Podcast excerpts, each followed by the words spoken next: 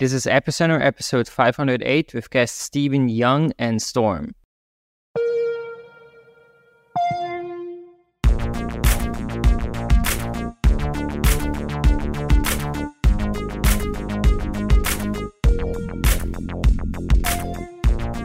Welcome to Epicenter, the show which talks about the technologies, projects, and people driving decentralization and the blockchain revolution.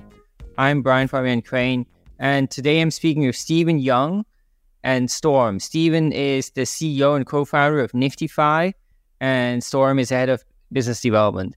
NFTFi is kind of the first NFT lending platform. It's one of the leading and earliest projects in the NFT finance space. So today, we're going to talk about NFTs and NFT finance and NFTFi and, you know, sort of like where all those things are going. Pretty excited about this, especially because I'm not very deep in the NFT space. So I'm excited to learn more from these two. Yeah. So thanks so much for joining us. Thanks for having us, Brian. Excited to fill you and your readers and your listeners in on some of the happenings in NFTs, even though we're kind of in the depths of a bear market. We're all still pretty bullish on this side. Absolutely. Thanks for having us, Brian. Very excited to chat. Cool. Maybe you can just start off, if you guys could both introduce yourselves and share a bit, like, how did you, how has your sort of journey into crypto been, and how has it led to NFTFi? Yeah, sure. So my name's Stephen. I've been in tech basically since I was a teenager, really. Learned to program. My first job was writing a game in C++ when I was still in high school. So really it's been my career from the start. And I live in South Africa. I spent 2 years just as I finished high school living in the UK. And then around 2016, did a calculation and figured out that I was earning less in dollars 15 years into my career than I was in my first job living in the UK. And that was basically because the South African rand's purchasing power had just fallen off a cliff. So I was still in South Africa, enjoyed the lifestyle, all my friends were here, but I was looking for a way to kind of escape the financial system here. And really that's how I kind of came across crypto. And then late 2016, bought my first crypto, you know, basically using all, instead of paying into my retirement annuity, I was buying crypto, which is probably not the most risk, like, management style for retirement. But really, you know, like, given how badly the South African rand was doing, you really was kind of my only option to really exit the system here. So that was 2016, went full-time into crypto, like 2018, and then started NFTFi end of 2019. So basically spent the first two lockdowns in South Africa writing the first version of NFTFi, launched in June 2020. And then my interest in NFTs really came from the way that I actually learned to program as a kid was by doing essentially generative art using this program called Logo. It's a Lisp derivative that's essentially used to teach children how to program, and you do that by drawing pictures on the screen with this little turtle. So, you know, so I was into generative art really as soon as I got into programming. So when NFTs came around, you know, combining art, programming, and then I spent most of my career working for financial services companies. So, you know, adding in finance on top of that, and you kind of basically have NFTFi. Awesome. And thanks again. So my name is Storm. So my background, I'm originally from Ireland. And so essentially I kicked off my career in the investment banking space in a speciality called project finance, which is essentially infrastructure, renewable energy finance. Did that for quite some time, around 5 years, before I really fell down the kind of crypto rabbit hole. When I discovered, well, I suppose actually I've been in crypto since 2014. I dabbled in it as a student, but at that point in time, I was more interested in buying beers than kind of adding to my stack of crypto. So I discovered it at that time, like, really fell in love with it. Kind of followed it very closely over the course of kind of 5 years. And at which point I kind of really fell down the rabbit hole, as I said, in 2021, which when I discovered NFTs. So I kind of started in that space, collecting some, trading some, flipping some, the usual kind of classical NFT degenerate story. But I did also kind of begin to discover NFT finance at that point in time as well. It was quite interesting that not only could you buy and sell assets, but also you could be into kind of as part of your trading strategy, take loans out against them as well. So started there as kind of a manual lender in the NFT finance space, but then kind of since partnered up with a developer, business partner developer, and we started doing a lot of automated or programmatic lending in the NFT space as well. So really kind of got very deeply involved after a time, came to know all of the, essentially all of the major lenders in the space and quite some of the borrowers in the space as well.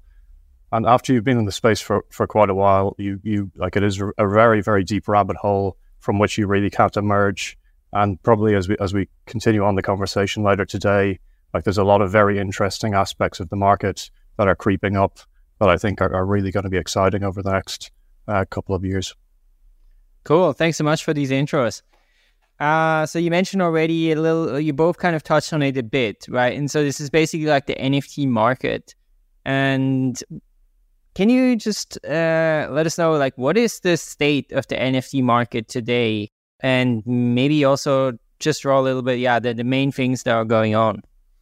Yeah, so maybe what I can do is give like a very high level kind of overview and then Storm, maybe you can dive into a couple of things that are actually looking quite interesting going forward. So I think there's broadly two kind of groups of NFTs that are active in the market, and I would classify them really as the top end of the art market and collectibles, and then everything else, really. And in the top end of the art market, the reason I have put that differently is because I think that's really the sector of the market that has actually found product market fit.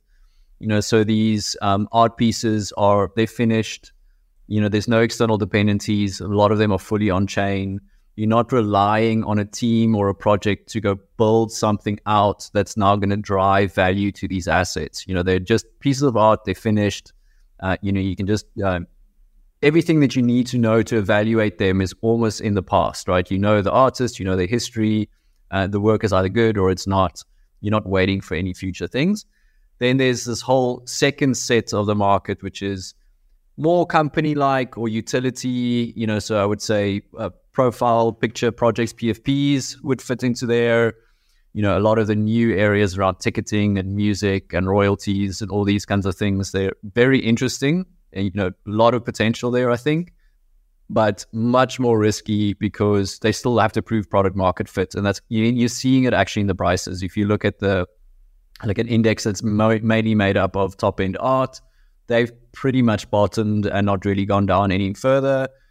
Whereas if you look at PFP projects and all of everything in that category, they still have quite a lot of headwinds ahead of them.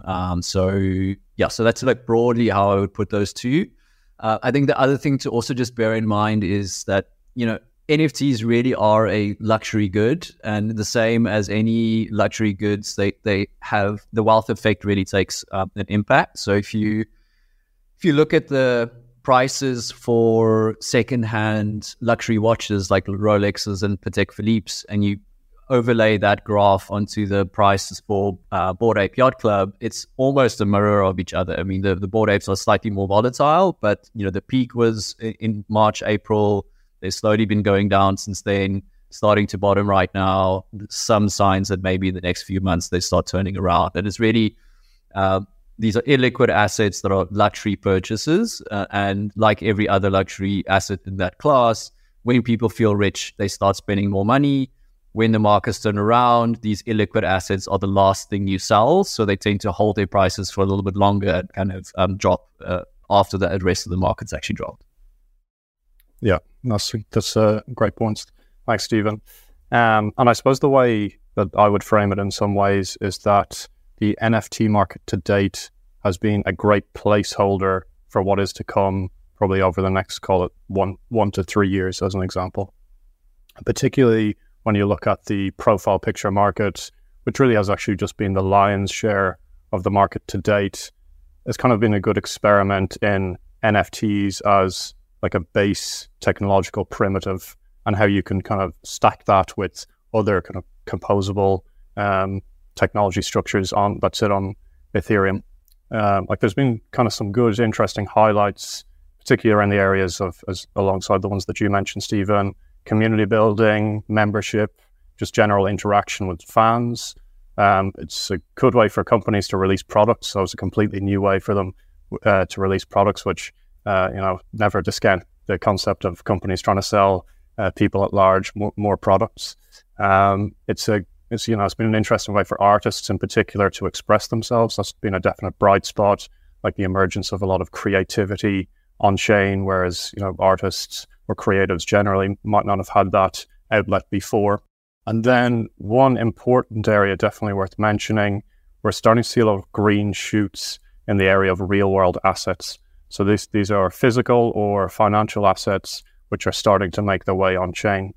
And then just generally, as I mentioned, kind of like the concept of digital asset composability. So, which is a really, really important one, where essentially you kind of ask the question where, how do pure digital objects or alternatively digital objects which represent physical objects, how do they stack, you know, in the DeFi money Lego composable worlds that we live in on Ethereum? And I think, like, you know, over the coming years, this composability of NFTs with other primitives really starts to form like quite a significant bedrock, you know, an economic bedrock on Ethereum, which will be quite interesting. I'm curious if you can dive in a little bit into, the sort of real world asset bracket of the market. What has most traction there? Like, what kind of use cases?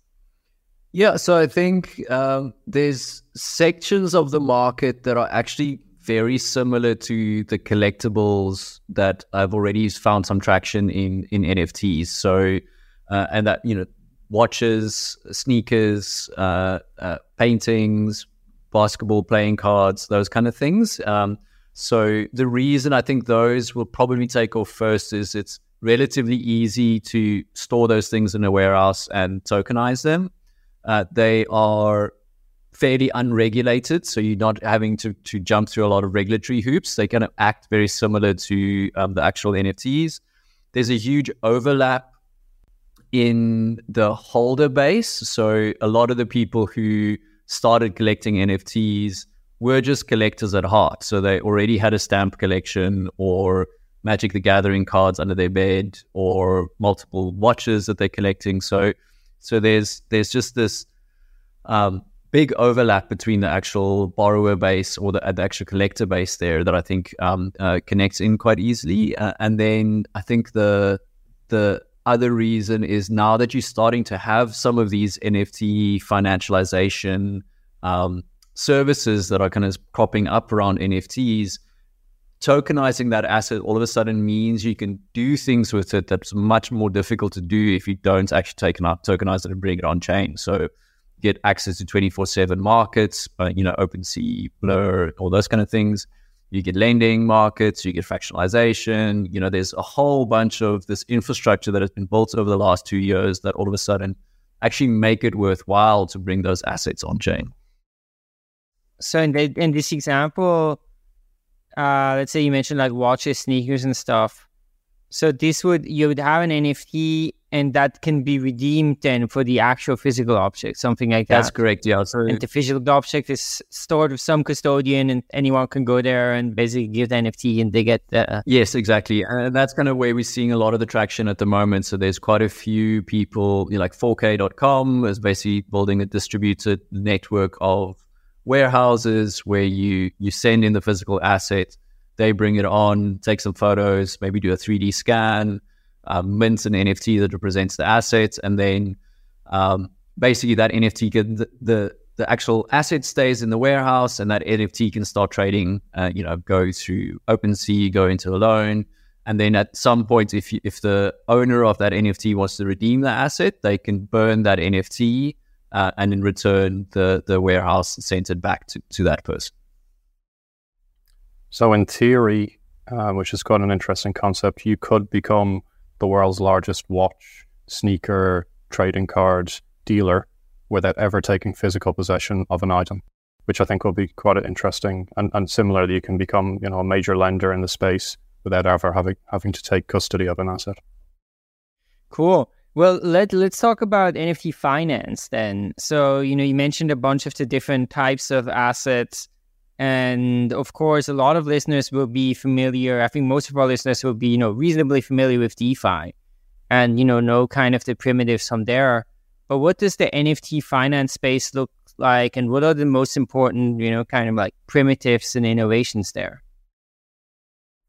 Yeah, sure. So I think there's two main distinctions that you want to make when you're considering the NFT lending market.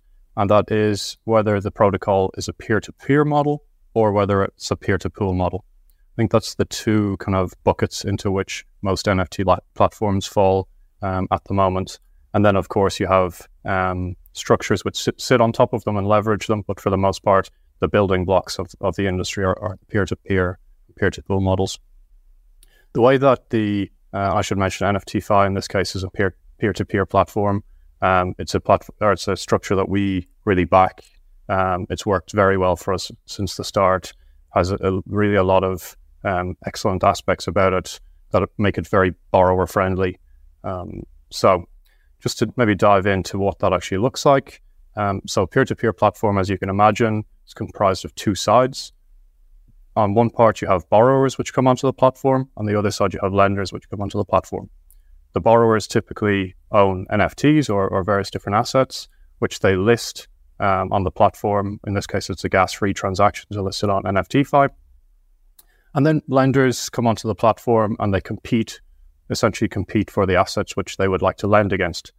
And so what that typically looks like, lenders set bids structured around loan-to-value of assets, around the different APRs which they would like to receive in return for the loan. And that's kind of the typical approach. The borrower will then have a look through the various different terms that have been made available to them from the various lenders, and they'll select the terms that work best for them. You know, some lenders have a shorter time preference where they only want to loan for, let's call it 3 or 7. Sorry, some borrowers have a shorter time preference where they only need capital for 3 or 7 days. Or on the other end of the market, we're actually seeing quite a lot of loans for 365 days, so full years. So with that being said, at the end of the term of the loan, what the borrower does, they simply, it's a fixed term loan, APR is fixed at the start of the loan. So at the end of the duration of the loan, they know exactly what they have to repay and the date on which they repay. At that point, they repay the loan, which is initially placed in an escrow smart contract. The NFT is placed in an escrow smart contract. It's then released from the escrow smart contract back to the borrower at the end of the duration or at the repayment of the loan, and the lender receives back their principal plus the interest which they offered. So that's in summary the peer-to-peer structure. And then, so just to jump in there, if the borrower doesn't repay on time, then the lender can foreclose the asset. The borrower keeps the loan principal, and the lender will receive the actual NFT. Yeah, so that's basically the risk that the lender has to sort of calculate with that, okay, if this NFT drops in value, then all of a sudden it can be the case that doesn't make economic sense anymore for the borrower to actually repay the loan, and then they would sort of default, even if they, let's say, normally could, you know, maybe they have the money and they could pay, right? But like... Correct.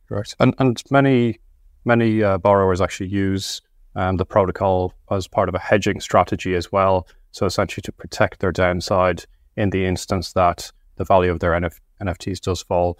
And on the other side, many of the lenders are very sophisticated individuals, former traditional finance individuals, and just generally very deep NFT finance people. So they understand the risks for the most part of kind of the structures there. So yeah, it's very interesting space. And then perhaps moving on then to the peer-to-pool model, which is a little bit different.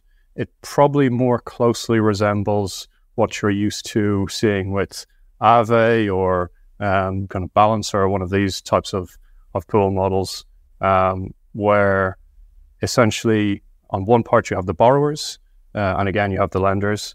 The lenders place into one generalized pool an amount of Ethereum or USDC as an example. And then the borrowers can retrieve Ethereum or USDC from those pools by depositing their assets into the pools.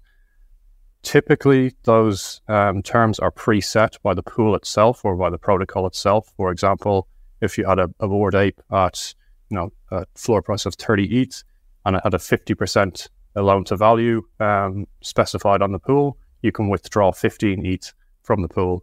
Typically, with that approach, there is no duration set, so you can borrow indefinitely in theory. However, you do need to be conscious of essentially your health or LTV ratios in those pools. So if they fall below a certain level, then there is the risk that you can have your assets liquidated. And typically as a result, the liquidated assets are placed into an automated auction mechanism where they're listed and people can bid on them and they're liquidated that way. Whereas in the peer-to-peer model, it's the individual lenders themselves which carry out the liquidations. And just one thing that occurs to me here, I don't know if that's correct, but it seems like in the peer-to-peer model, maybe you don't need any kind of external price oracle, but in the peer-to-peer model, you would need that? Yep, that's correct. Absolutely correct. And that's one of the reasons we really back the peer-to-peer model here, just because we're already seeing it with a few of the peer-to-pool protocols, is because you have this time-weighted oracle. So you need to have a time-weighted oracle because these assets are pretty illiquid. So, if you're just looking at the immediate price, it's quite easy to move the floor price of that asset if you own enough of them. So you have the time-weighted oracle, which then means big whales in the market they know when the next price move is coming, and they can essentially position themselves because they've got a lot of capital and a lot of these assets to either move the next price that you're going to get from the oracle around, or predict what it's going to be and essentially dump assets into the market just before, just after one of those updates are going to be. So I think that is a very key difference between the two, and I think the other big thing is predictability and control for the asset owners. So, if you own, an Autoglyph, for example, there's only 512 of them. They hardly ever sell. They're really hard to get the hold of once you've actually sold one. They typically only sell it when the prices are going up. When the prices are going down, a holder is going to hold them. And in that scenario, you might end up in a peer-to-peer model. Maybe there's a spike down in the price over the short term, but you still want to repay because you believe in 6 months it's going to recover, and you know that if you sell this asset now, you're not going to be able to buy it back before the price recovers. And in a peer-to-peer model, because it's fixed duration, fixed interest, you're always in control. You always know, I need to pay this much on this date, and it's my choice to decide if I do that. Obviously, external circumstances might mean that you can't, but still you're in control. Whereas in these peer-to-pool models, and actually on the Blend model too, where it's variable duration, variable interest, you're exposed to market movements in that actual loan. And if there's a temporary price push down, your asset might get liquidated. Typically, these liquidations happen at the worst time because the market's dumping. It's probably quite illiquid. So this is a different risk profile and different kind of borrower who will do each one of the two. So, variable interest, variable duration is probably more suitable to a trader who's trying to unlock some liquidity, maybe to chase some yield in another protocol somewhere. And as soon as that yield isn't profitable anymore, you can just move the asset out of that loan, and you kind of stop your actual losses there. Whereas if you've got a fixed duration loan, you're kind of locked in for that period. So you talked, this is very helpful and interesting. So you both talked about lending, right? So the use case of lending, and then, this pool and peer-to-peer model. Aside from lending, are there other major, kind of types of DeFi? I don't know, people trying to do like options, or I don't know, is there something like perpetuals, or like, I don't know, what other kinds of instruments have people come up with around NFT? Yeah, well, you've took the two concepts that you touched on there. There absolutely are protocols active in that space. And the perp side in particular, probably it's a very difficult area. Again, it comes back oftentimes to the issue of having an oracle for what is quite an illiquid asset. So there's NFT perp as an example, which is active in that space. And they are in the process of revamping their protocol to refresh it. But one of the very interesting areas, again, is, you know, as we're positioning ourselves and have positioned ourselves as, you know, a very much a base primitive within the NFT lending world, you do get interesting integrations with these other protocols whereby, you know, they're coming to us to talk to us, hey, you guys have the best regarded smart contracts in the industry. You've been around for the longest, and, you know, we would love to work with you and build our protocol on top of you. So as an example, we're actually in discussions with an NFT options platform who are, you know, going to integrate alongside us, you know, as part of that. So potentially leveraging our smart contracts and settlement layer as part of, you know, a major part of their platform. But there are a lot of innovations in the space. So far, I think one thing that has many protocols have struggled with somewhat is just the level of liquidity in the market when you compare it to the fungible token or the ERC20 token market. They typically tend to work a little bit better from a composability standpoint compared to NFTs, but that is something which we're seeing that's shifting. Yeah, I think that's a very important point. Even the most liquid NFT collection is probably less liquid than the least liquid ERC20s, right? So they're just way less active. So things like pricing is much more difficult. You know, oracles are much more difficult. So there's just some idiosyncrasies in the actual NFT market, mainly due to not to so much the fact that it's an NFT standard, but the types of assets that are suited to being represented as an NFT, by definition, are more unique. They're not fungible. They're less liquid. So they just have a different set of properties that, you know, so certain products don't work as well. And there's, you know, new products that are kind of more interesting and different.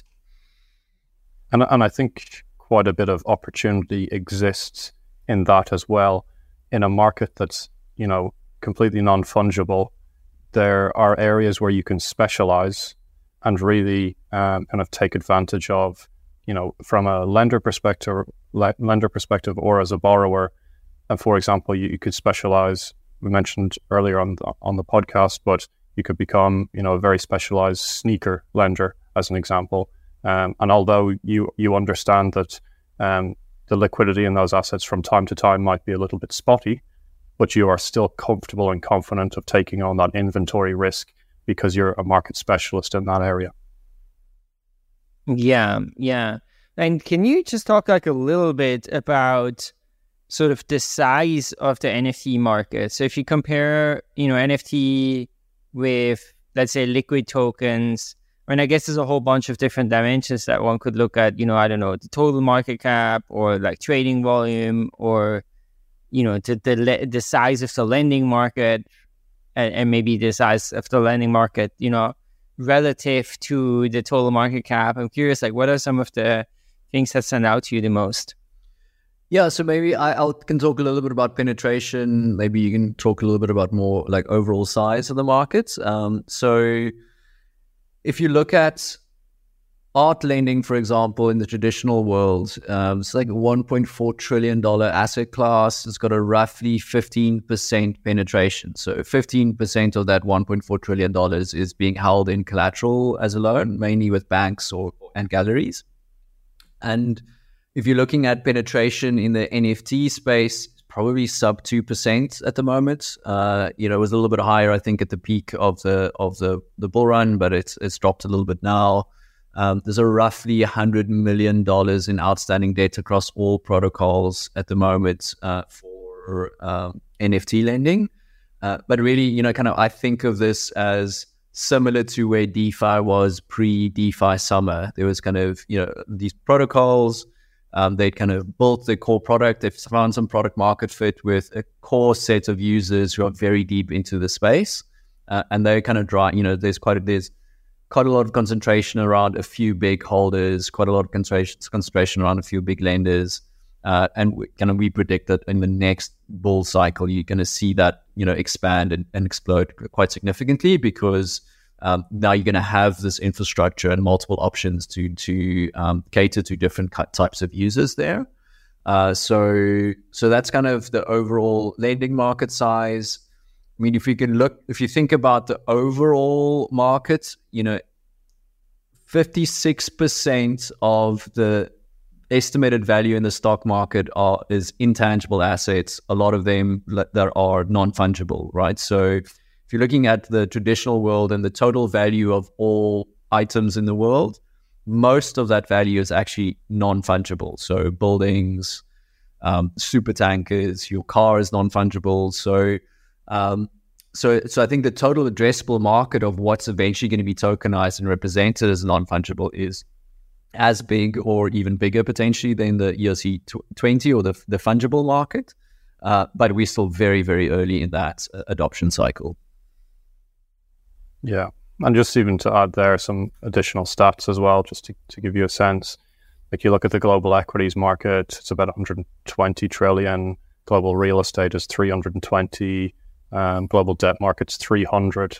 So, you know, roughly between all of those, if you kind of get, you know, roughly even at like 2% penetration there, you begin to actually eclipse the size of the ERC20 market in and of itself. And maybe in the near term, 2% is a little bit on the high side, but, you know, I can easily see in the next, maybe let's call it 2 to 4 years, like half a percent of some of those assets starting to come on chain, because we are speaking to a lot of the protocols behind, you know, that are actually doing this, and, you know, it's happening a lot faster pace than people, I think, realize. One thing I'm curious about, so I was like looking at some of the stats, and I mean, first of all, what stood out to me was that, like, you know, actually NFTFi's stats looked like pretty good. Right, where, okay, it's down a bit, but not that much, right, from like the sort of peak. And then, you know, there was also like a stat for, so yeah, I mean, there you felt like, well, that probably looks better than most like DeFi charts, right, for like DeFi protocols. But then when there was also the thing where you had the other lending competitors. And then you have basically like Blur coming in like a few months ago and just now having on these charts, at least if it's correct, like something like 90% of the loan volume. I'm curious, can you talk a bit like what happened there? Is that correct? Like what's going on, and what did Blur do? Yeah. So I think important thing for some reason, volume really has been the metric that a lot of people look at in the NFT lending space, which doesn't really make any sense, right? And if you're looking at DeFi lending protocols, you're not looking at daily volume. What you're actually looking at is TVL, right? So how much debt is collateralized in the protocol. And that's very much a factor of two things. It's both your volume and your duration. And so what we're seeing in Blend is, if you compare them to, so Blend is the Blur lending offering that they've got. So if you compare their durations to the peer-to-peer protocols, you know, so our average duration is almost 40 days. The average duration for a Blend loan is 0.9 days, 0.94 roughly. So they just have to do significantly more volume to keep the outstanding debt. So that's one thing that's kind of, it's very much skewed. So yes, they do 90% of the volume, but they need to do 6% of the outstanding debt every single day just to stay in the same place. So on the outstanding debt side, they're actually kind of more in line with everybody else, kind of in the 18 to 20 million dollars at the moment. That makes perfect sense. Yeah. No, and I agree with your reasoning. That seems like a more relevant metric for a protocol like that. Exactly. And then, I mean, the other thing that's also happening there with Blur and Blend is that there's very strong token incentives at the moment that are going on. And just because of the way the incentive structure is set up. Taking out a loan as part of your process, if you're trying to maximize the number of points that you, Blur points that you're getting as part of a specific trade, taking out a loan on an asset that you bought in a bid and then selling it out of the loan contract actually gives you extra points because you get bonus points for taking out a loan. And selling assets out of the loan contract means you bypass royalties. So it's actually the cheapest way to sell an asset. So you'll see a lot of the blend volume is really a function of the spot volume. So the more people are kind of getting assets hit on bids, the more likely they are to take out a loan. And it's just part of that optimization loop that people are using. Oh, that royalty swing is interesting. Does that have some applicability as well in the NFTFi case? Like, let's say in case someone's loan gets liquidated, then royalties are due for the creator? Yeah, at the moment, there aren't royalties being paid out on a liquidation, just because it's quite difficult to have a standardized on-chain way to know exactly what those royalties are. So, our things all get settled as part of the actual loan smart contract. So we're very open to adding those in once there is a fully on-chain way to actually determine what the royalties are for a specific project. And then typically at the end of a loan, if it's been liquidated, the lender will go to one of the various marketplaces and sell it there and determine at that moment in time whether they would like to or not pay the royalties at that moment. Because paying royalties is something that's sort of like de facto is mostly optional, or how does it work? Pretty much, there's not an easy way for projects to enforce this at the smart contract level. We've seen a number of projects essentially migrating their the ERC721 contracts to allow them to block marketplaces that bypass the actual royalty payments. So we'll see where that kind of ends up. It's quite a bit of a game theory setup there, where you kind of asset producers are trying to maximize their royalties while platforms are trying to, maximize volume. So the cheaper the cost of transaction, the more likely you are to take that volume. I think you probably see, these real world assets platforms, I suspect, will probably have a little bit more power to enforce royalties, because they actually own the physical asset. They can just say, well, you can't redeem this asset until you've paid royalties on that that are actually due. So I think that they've got a stronger moat in terms of royalties as being a value stream for them. And this is another reason I think a lot of the projects that raised money kind of during the last big bull run, a lot of them were really relying on royalties to kind of be their ongoing cash flow and revenue, and that's largely evaporated over the last 6 months or so. Yeah, that's interesting. I mean, I guess it was always something that was kind of like, well, can you really enforce that, right? And it's interesting how quickly that seems to have sort of moved to the I guess equilibrium of everyone ignores the royalties. Exactly. Yeah. I think it's an area that's a big double-edged sword, in that for creators, the blockchain offers you a new avenue to access customers, which, from which you can generate revenue. But on the other side of that, one of the great aspects of Ethereum in particular is the permissionlessness of it, so that you can create essentially ways around, giving creators their dues essentially. So definitely a double-edged sword there. Can you talk a little bit about this, maybe comparing Blend and NFTFi, or maybe are there, what are the other kind of NFT lending protocols doing, and what are kind of the main dimensions on which they differ? Yeah, so I think, you're still thinking about peer-to-peer versus peer-to-pool. That's a little bit more on the technical level.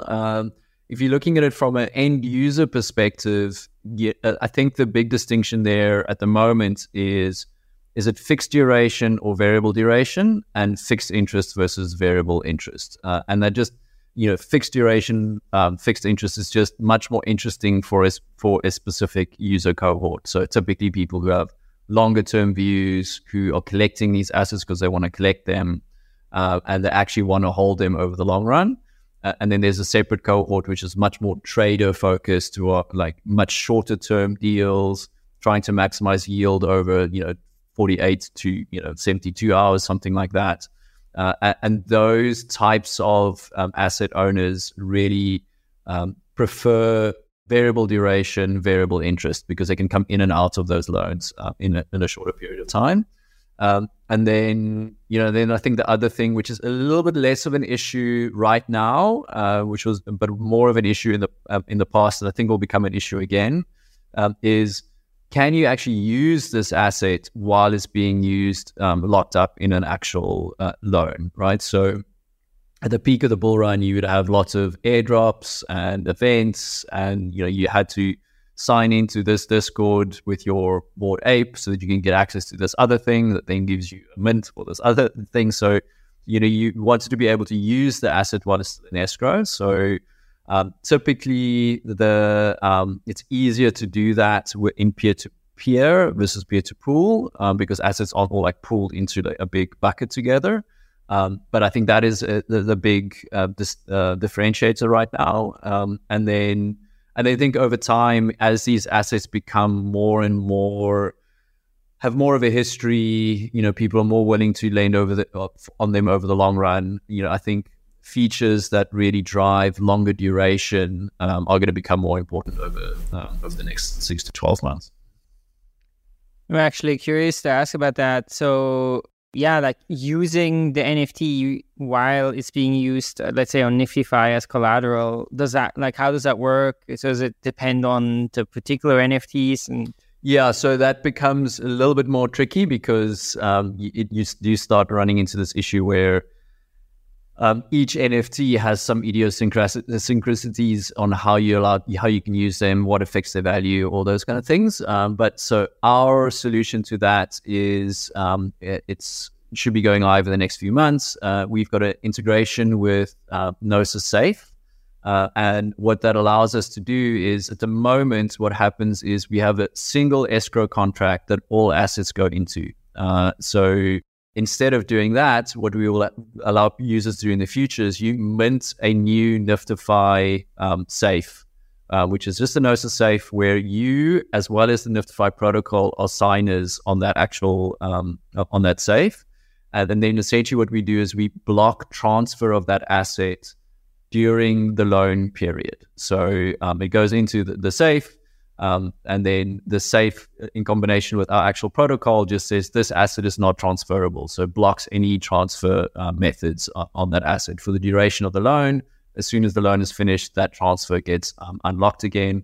But everything else you can still do. So you can, you can still use that safe to connect to a Discord using Wallet Connect. You can connect to any application that uses that asset and use it as is in the game, as long as the transaction doesn't result in a change of ownership of that asset at the end of it. We'll just refer to any transaction that does that.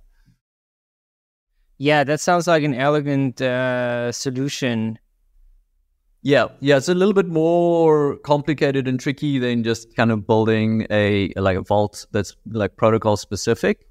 But I think that the right solution there is to plug into the kind of infrastructure that has proven itself to be a core part of Web3, really. And we don't then need to, as account abstraction gets added onto Gnosis Safe and they add additional features, you get all of that for free just by using that as your escrow wallet inside NFTFi. And then do you have to also take into account, I think you mentioned it before a little bit, what if there are other things that somebody could do with an NFT that maybe, I don't know, changes their value, damage the value, yeah, something like that? Yeah, I think that becomes really difficult to handle in a generic way, right? So I think that there's always going to be some, doing these kinds of loans in these segregated escrows, what we're calling it really, you know, for art, 99.9% of the time, it's going to be fine. For gaming assets, maybe not, right? So I'll give you a good example of this is, say you've got a CryptoKitty. A virgin CryptoKitty is more valuable than a CryptoKitty that's been bred. Now, that doesn't change ownership, but that's purely based on the internal mechanics of the game and the community that people value virgin CryptoKitties more than they do non-virgin ones. Now, that's really difficult for any third-party platform to go write a set of rules for that make that acceptable for every single possible asset out there. So I do think that there's always going to be some customization. You know, one of the big things we are doing as we kind of keep evolving the protocol is finding hooks and places where people might want to inject some custom logic into the process, you know. So basically being able to say, well, when we lock a CryptoKitty in this, in the escrow smart contract, there's an extra set of validation that you need to do to make sure that the actual transactions can go through. Obviously, there's some gas costs implications there, but I think over the long run, in general, this is a problem that you have much more with NFTs than you do with ERC20s, because most ERC20s basically operate in the same way. You know, they don't have built-in logic and built-in, you know, properties that might change as part of usage inside of another protocol. Whereas because an NFT can really be anything, it's just a unique digital ownable thing. It can really be anything. So in some scenarios, it's harder to have very generic pieces of infrastructure built for them. And what does the NFTFi roadmap look like? What's next for you guys to build? Yeah, so what I mentioned earlier, you know, duration I think becomes really important. So you know, so different features that really make it easier for both borrowers and lenders to take more risk over longer duration.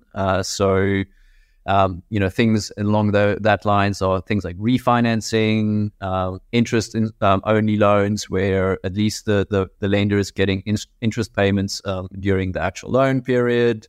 You know, potentially early repayment of loans so that you can take out a long loan, but you know, can repay earlier. There's Gnosis Safe that we spoke about. You know, so.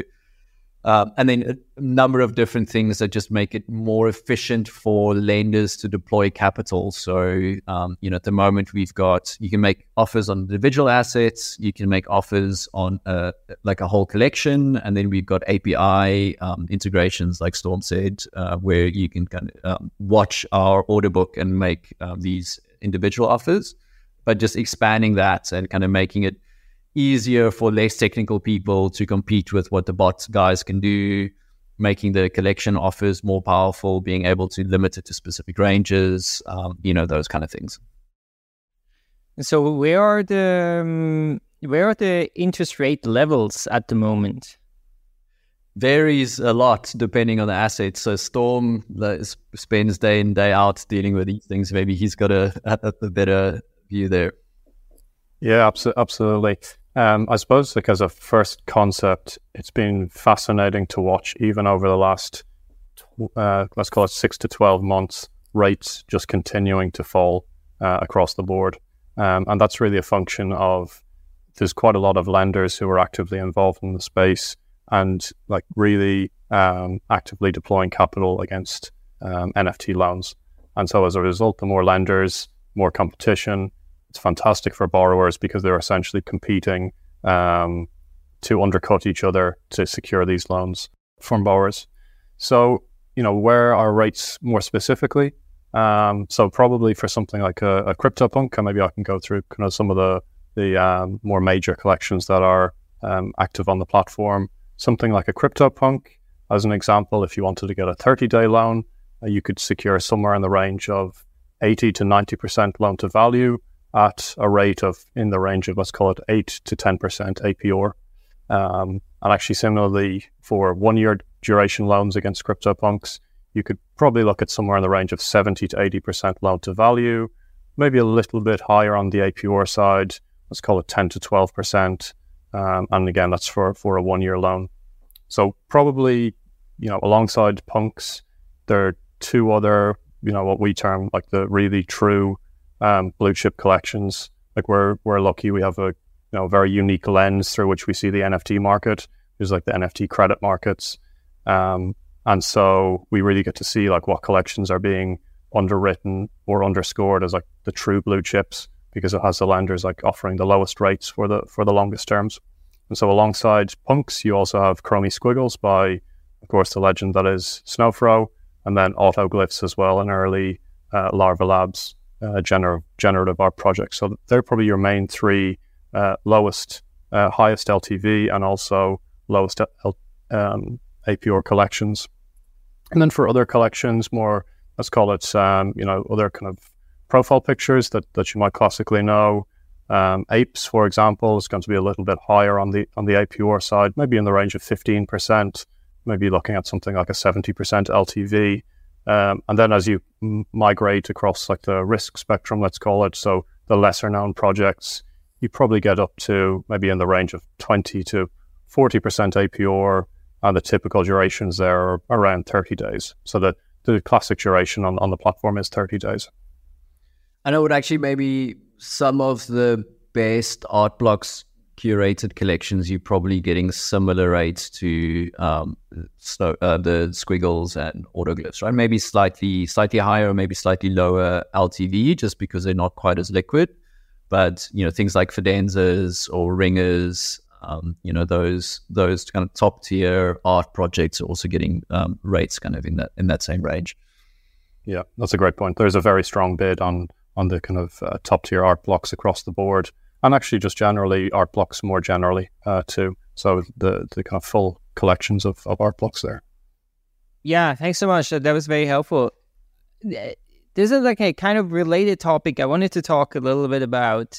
So, you know, Stephen, you know, you mentioned in the beginning, right, you were an artist and that you did some work around generative art. I'm like wondering also, like zooming out a little bit, you know, what's the state of the NFT art market, and what do you feel are the most interesting and cool things happening? Yeah, so I think broadly you have two big groups. So it would be the fully on-chain generative art, and then more the one-of-one art, where it's not fully generated on-chain. You know, the artist produces some kind of digital image that they then associate with an actual NFT, versus the fully on-chain generative art, which is, you know, Autoglyphs, Art Blocks, and, you know, there's a few other protocols that are doing that now. And these assets, essentially, the image itself is not stored on chain. What's stored on chain is an algorithm that, given a specific hash, can regenerate that image at any resolution. So those are kind of the two broad groups, I would say, in the on-chain art side of things.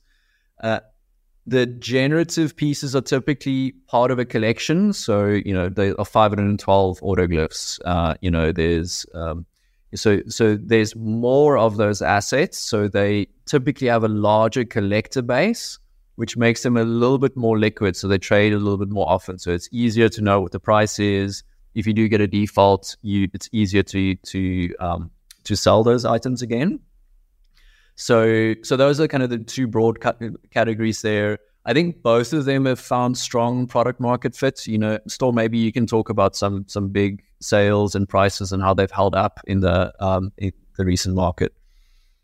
Yeah, look, exactly. So I think it's been very interesting as the profile picture market across the board has kind of been relatively weak, and the prices has lowered, let's call it, over the last six to 9 months. Where you look at the higher end of the Art Blocks market in particular, it's actually remained very, very solid and stable, and in some pockets has increased significantly. I think when you look at something like the recent Goose sale at Sotheby's for $6.2 million, I mean, this is a category which is here to stay. You know, it's known that there are some ultra-high net worths and high net worths now starting to dabble in the market and build their collection in the generative art space. So I think it's a category that becomes of increasing interest to the traditional art world. And then as a result, you know, there kind of are these well-established credit markets which exist alongside them as well, which actually help to support the prices of those assets as well. Because when you are seeking liquidity against the assets, instead of previously your only option was either to sell the asset, whereas actually now you have two options. You can sell the asset and or take a loan against it, which is actually a very typical approach with art collectors in the traditional art world. Yeah, and I think like another way to think of that a little bit is to say, you know, profile pictures at 30 ETH are very expensive for a new kind of asset that still needs to find like exactly where it's deriving its value from. Whereas, you know, so there was a recent Autoglyph sale for 200 Ether. That's very cheap for one of the, well, basically the first example of a new category in modern art, right? So there's, and then a lot of these ultra high net worth individuals that Storm was talking about, they aren't necessarily crypto native. They own traditional artworks, and they're buying in dollars. So, you know, when these asset prices for these NFT art assets are dropping in Ether terms, at some point, these collectors are looking at them and like, well, you know, in dollar terms, that's actually just really cheap for what I'm buying here. And that's kind of why I think you see this floor almost in the dollar price of some of these assets. And as Ethereum fluctuates, it just doesn't drop below that specific floor because there's a set of buyers that are just saying, okay, 30 grand or 50 grand for a CryptoPunk is actually cheap. So whenever they drop below that price in USD terms, I'll just buy them. And what is the impact of AI on all of this? So AI art as a category itself, I think is actually quite fascinating. And it's one that I'm actually very passionate about. Probably one of my favorite collections that's out there, if not my favorite, are the Lost Robbies by Robbie Barrett. Fascinating story behind them. And I mean, it's very interesting to see whenever one of these trades, typically they range in the, let's call it, 175 ETH to 300 ETH range of trade prices. It's very interesting to see a very visceral reaction of people on Twitter about how, you know, some people just consider it completely you know, disgusting, or they just don't get it. And I think when you look at pieces of art and it actually has that like emotive capacity, you're probably looking at what is quite a powerful piece of art. So I think as a category, it's fascinating. Again, in some ways, it's similar to emergence of generative art, where you're marrying the medium of the blockchain with art.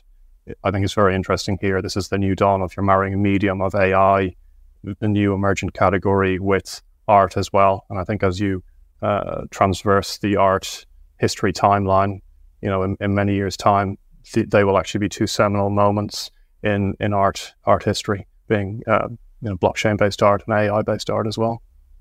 Yeah, exactly. And I think also the blockchain-based art and AI-based art feed into each other in a way, because one of the biggest reasons, you know, generative art and digital art has been around for quite a long time. They just never it's really hard to actually, as a museum or as a collector, to buy them. Right? Like, what are you actually buying? You know, are you buying a TV that's representing these images, or are you buying a printout of that image, but you can print as many as you want there? And I think if you didn't have the blockchain, AI art would probably be less interesting, because I think it would be AI graphics then, as opposed to AI art, because you can't say that this is an original and this is the one that I'm actually selling. So, you know, this is another reason why I think on-chain art as a category is just going to keep growing, because there's going to be new things you can do, you know, like, you know, new technologies come out, but it's now just a new medium. In the same way that you got painting and sculpting and performance art, now you've got on-chain art as well. I think when you look as well, like the Rafik Anadol piece that's in the MoMA in New York at the moment. I mean, I saw it in person. It's AI generated. Absolutely fascinating, absolutely captivating. And you look at the people sat there for 20, 30 minutes at a time just taking it in, which just simply doesn't happen with traditional, you know, painting medium, for example, that existed to date. So I think, you know, we live in this attention economy, and these artworks, as an example, a generative artwork, as you watch it render in, is part of the fascinating engagement that you have with that work. In the same way, you know, the Rafik piece is just, it's utterly captivating, and it's taking art, I think, to a whole new level. Cool. No, I really appreciate it. Maybe just a final question here. So, you know, you talked in the beginning, we talked quite a bit about, you know, different categories of NFTs, real world assets, and, you know, how it's like so broad. When it came to the actual, you know, NFT lending market, is that still kind of all focused on some of these art and PFP type things, and hasn't yet reached to, you know, all these new types of NFTs? Yeah, so I think there aren't that many assets yet that are real world assets that are being represented. Like Storm said, we're speaking to a lot of people at the moment, and you know, what happened in this last bull run is exactly what you'd expect. The fully native crypto assets that are, you know, don't require high transaction throughput, you know, don't require a lot of speed and transaction capacity, are the ones that found product market fit. So art, really, right? And some of these PFPs.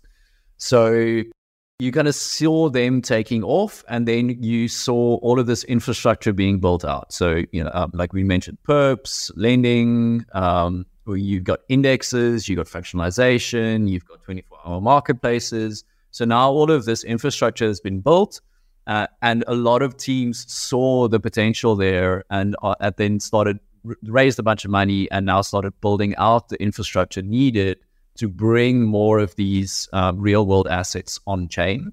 And so we started seeing some loans on these assets, you know, so we've done some loans on some empty land. You know, there's been some loans on Rolexes. You know, so these things are starting to happen, but there's just not that many assets yet that have been pulled on chain. As those grow, you know, the ones that we really see taking off initially are the ones that we said that are more collectible, like. Because there's a big overlap in the user base, there's an overlap in how they trade, there's an overlap in how you price them. They all eat pretty illiquid. So the characteristics of those assets are quite similar.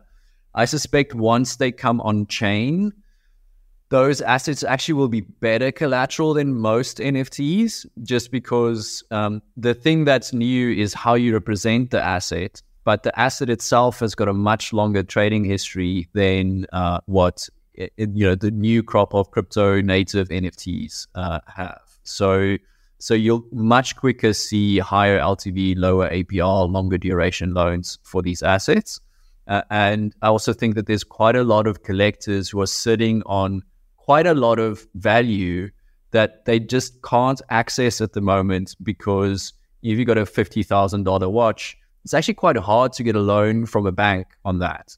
You know, if you've got a $50 million painting, sure, you can do that. So if you've got a $10 million super rare watch, sure, banks will kind of go to the effort of actually giving you a loan. But there's a huge amount of value in the, you know, $20,000 to $100,000 range that just basically sit there at the moment. So the benefit of actually bringing these things on chain purely as a way to collateralize it really becomes quite interesting. I think broadly, you know, alongside the tokenized collectibles, there's probably four main categories of real-world assets, one of which, as mentioned, is the tokenized collectibles.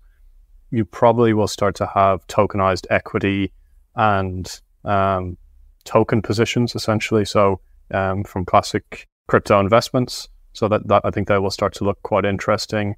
A lot of other tokenized financial assets, so bonds, stocks, items like that.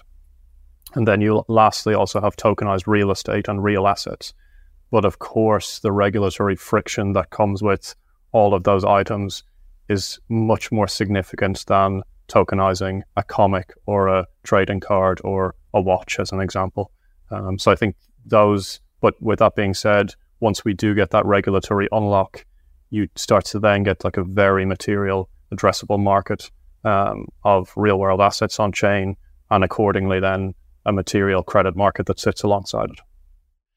Cool. Well, thanks so much, guys, both for coming on. I think this is a really great overview of like NFT finance and lending. And, you know, I think it makes a lot of sense, right? Just the enormous thing that's ahead of us. So I'm excited to see how that's going to develop and how these markets are going to evolve. And so thanks so much for joining us. Yeah, we're excited. We're in it for the long run. Could we say sometimes where there's value, there's finance, right? So, as the value of things represented by NFTs increases, the size of the financial ecosystem around them will just grow in accordance. Thank you for joining us on this week's episode. We release new episodes every week. You can find and subscribe to the show on iTunes, Spotify, YouTube, SoundCloud, or wherever you listen to podcasts. And if you have a Google Home or Alexa device, you can tell it to listen to the latest episode of the Epicenter podcast. Go to epicenter.tv/subscribe for a full list of places where you can watch and listen. And while you're there, be sure to sign up for the newsletter so you get new episodes in your inbox as they're released. If you want to interact with us, the guest, or other podcast listeners, you can follow us on Twitter. And please leave us a review on iTunes. It helps people find the show, and we're always happy to read them. So thanks so much, and we look forward to being back next week.